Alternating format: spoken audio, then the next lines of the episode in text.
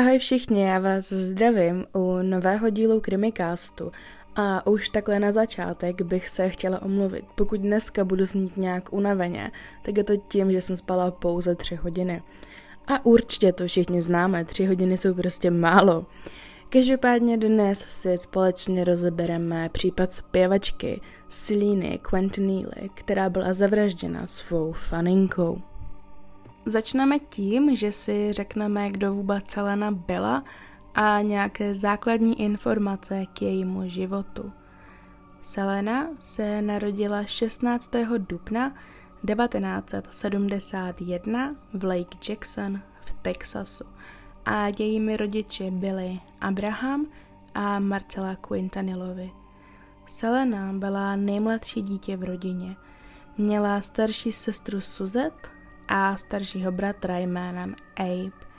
Její otec byl v hudební skupině, ale po nějakém čase ji opustil, protože se chtěl se svou rodinou usadit. Otec učil hrát Abe na kytaru a když do toho Selena začala zpívat, tak mu bylo hned jasné, že Selena má úžasný hlas.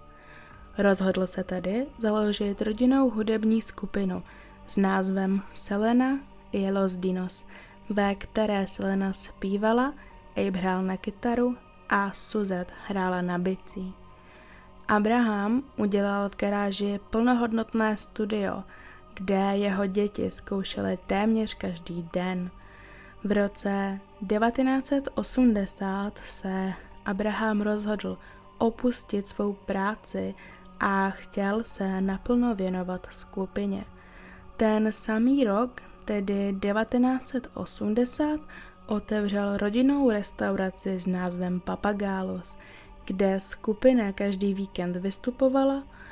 Skupina si získala plno fanoušků v okolí, takže později vystupovali i na svatbách či jiných událostech. Jenže po nějakém čase restaurace zkrachovala a rodina neměla dostatek financí. Byli tedy nuceni opustit svůj domov a přesunuli se do města Corpus Christi. Rodiče však ve skupině viděli obrovský potenciál a tak se nevzdávali. Skupina hrála při každé možné příležitosti. Na trzích, na svatbách a nebo jen tak na ulici. V roce 1984, když bylo Seleně 12 let, tak nahrála své první album. Selena zažívala mnoho úspěchů, jenže kvůli své kariéře začala vynechávat školu a tak její otec ze školy odhlásil, když byla v osmé třídě, a to proto, aby se zpěvu mohla naplno věnovat. Když jí bylo 17 let, tak absolvovala kurzy, kde získala v roce 1989 diplom General Education. V roce 1990 se ke skupině přidal Chris Perez, který se Selenou začal tajně randit. 2. dubna 1992, tedy o dva roky později, se ti dva vzali. V roce 1987 získala Selena cenu za nejlepší zpěvačku roku a dokonce i titul umělce roku. V roce 1993 pak získala Grammy za nejlepší mexicko-americké album a to za album s názvem Live. Já si myslím, že tohle by tak nějak k životu Seleny stačilo. Určitě jsem nezmínila každý detail, ale vybrala jsem takové ty nejpodstatnější informace. Teď už se podíváme na to, co předcházelo vraždě. Tak nějak ve stejném období, kdy Selena poznala svého muže, tak poznala ještě jednu osobu. A to Jolandu Saldívar. Jolanda se narodila 16. září 1960 a byla nejmladší z osmi dětí. V dětství neměla moc přátel a také byla terčem posměchu, a to kvůli své váze. Na střední škole se hodně uzavřela do sebe a věnovala se jenom studiu. Po dokončení školy pracovala jako zdravotní sestra. Jolanda však často měnila nemocnice, ve kterých pracovala. Jeden její bývalý zaměstnavatel na ní dokonce podal žalobu s tím, že ukradla 9200 dolarů. Později se dostala do dalšího problému a to, když přestala platit své studentské půjčky. Tyto své problémy Jolanda zaháněla tím, že chodila na různé koncerty. Jolandě se zpočátku Selena nelíbila, ale když se v roce 1991 zúčastnila jejího koncertu, stala se z ní obrovská faninka. Jolanda dostala nápad a to takový, že by bylo fajn založit oficiální fanklub Seleny a tento nápad se také rozhodla sdělit otci Seleny. Jemu se tento nápad velmi líbil a po osobním setkání s Jolandou tento nápad také schválil. Ještě zmíním to, že o věc s fanklubem se Jolanda pokoušela už dřív, a to když se chtěla stát prezidentkou fanklubu jiné zpěvačky, a to zpěvačky Shelly Lares. Zde ale byla odmítnuta s tím, že do týmu Shelly jsou bráni pouze členové rodiny. V červnu 1991 se Jolanda stala prezidentkou fanklubu Seleny, což znamenalo, že měla na starosti například vyřizování objednávek nebo přijímání nových členů. V prosinci 1991 se Jolanda poprvé potkala se Selenou jinak než fanoušek pod pódiem. Ty dvě si hned sedly a vzniklo mezi nimi obrovské přátelství. Do roku 1994 bylo ve fanklubu něco okolo 8 tisíc fanoušků. V roce 1994 se Selena rozhodla otevřít své butiky, protože milovala módu. Jelikož Selena a celá její rodina věřili Jolandě, tak jim přišla jako nejlepší člověk pro vedení butiků. V lednu 1994 se tedy Jolanda stala manažerkou těchto butiků. Jolanda od Seleny dostala kreditní kartu, kterou měla používat pouze pro podnikatelské účely. Jenže Jolanda tuto kartu používala úplně na jiné věci.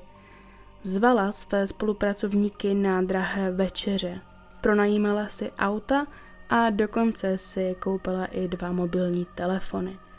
Zaměstnanci butiku si časem začali stěžovat na to, že Jolanda se chovala mile jen ve chvíli, kdy byla Selena přítomná, jinak se prý chovala hrozně.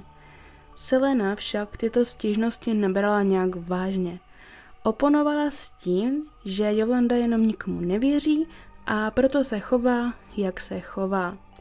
Dokonce návrhář Martin Gomez později uvedl, že ho Jolanda nenechala se Selenou ani mluvit.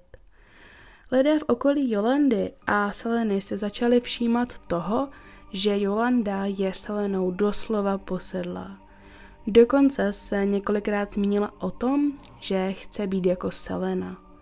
Je úplně normální, že máme ve svém pokoji plagáty našeho oblíbeného umělce, ale pokud máme pokoji plagáty pouze jedné osoby a kolem její fotky si zapolujeme svíčky, tak něco není úplně v pořádku.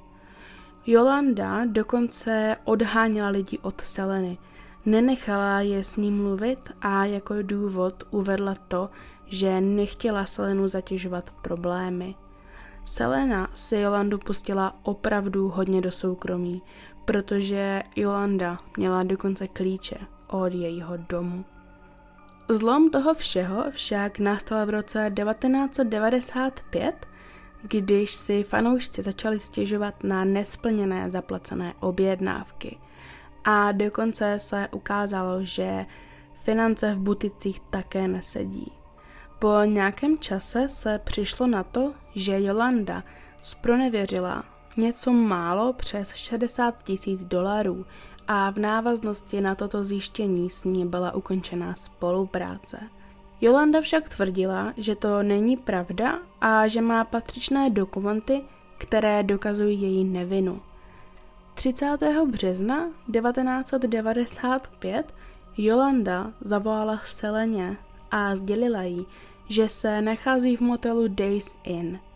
Chtěla, aby za ní Selena přijela, protože jí chtěla ukázat jí zmíněné dokumenty. Jolanda chtěla, aby Selena přijela sama, ta však na místo dorazila se svým manželem.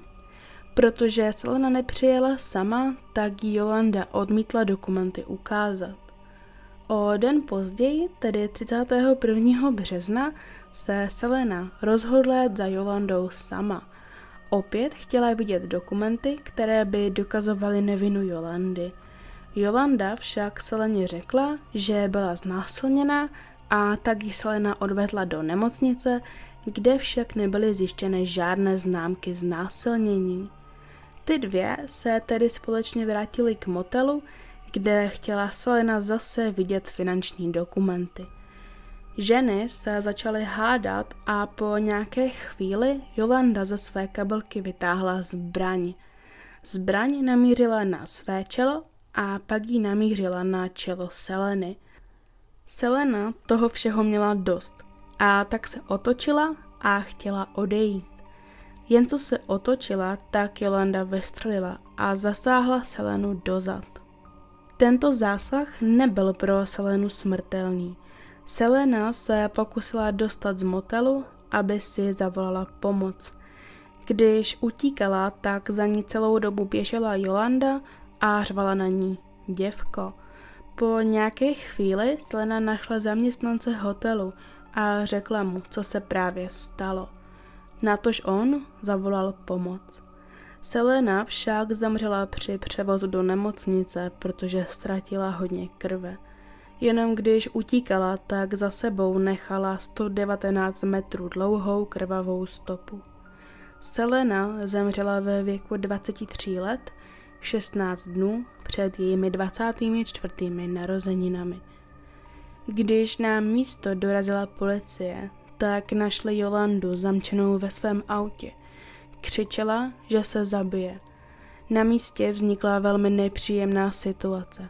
Všichni hosté motelu dostali rozkaz, že nesmí opustit své pokoje a policie začala vyjednávat s Jolandou.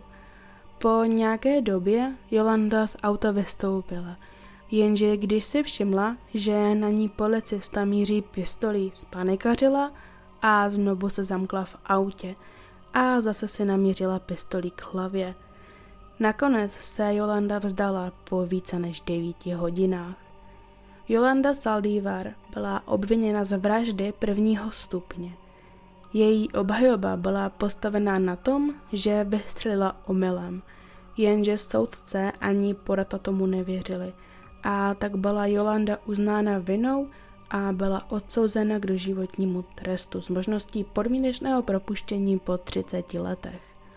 O podmínečné propuštění smí tedy Jolanda požádat od 30. března 2025. Zbraň, kterou byla Selena zastřelena, byla později zničena. Na Selenin pohřeb přišlo přibližně 60 tisíc fanoušků a dva týdny po smrti Seleny vyhlásil George Walker Bush 16. duben v Texasu jako Selena's Day. Selena má i po smrti velkou komunitu fanoušků a nedávno na Netflixu vyšla série Selena Cesta ke slávě. Dále je v Texasu její muzeum, které bylo postaveno právě Seleninou rodinou. Jolanda Saldívar stále tvrdí, že vystřelila omylem a domnívám se, že pokud jí to podmínečné propuštění projde, tak si ji fanoušci Seleny podají.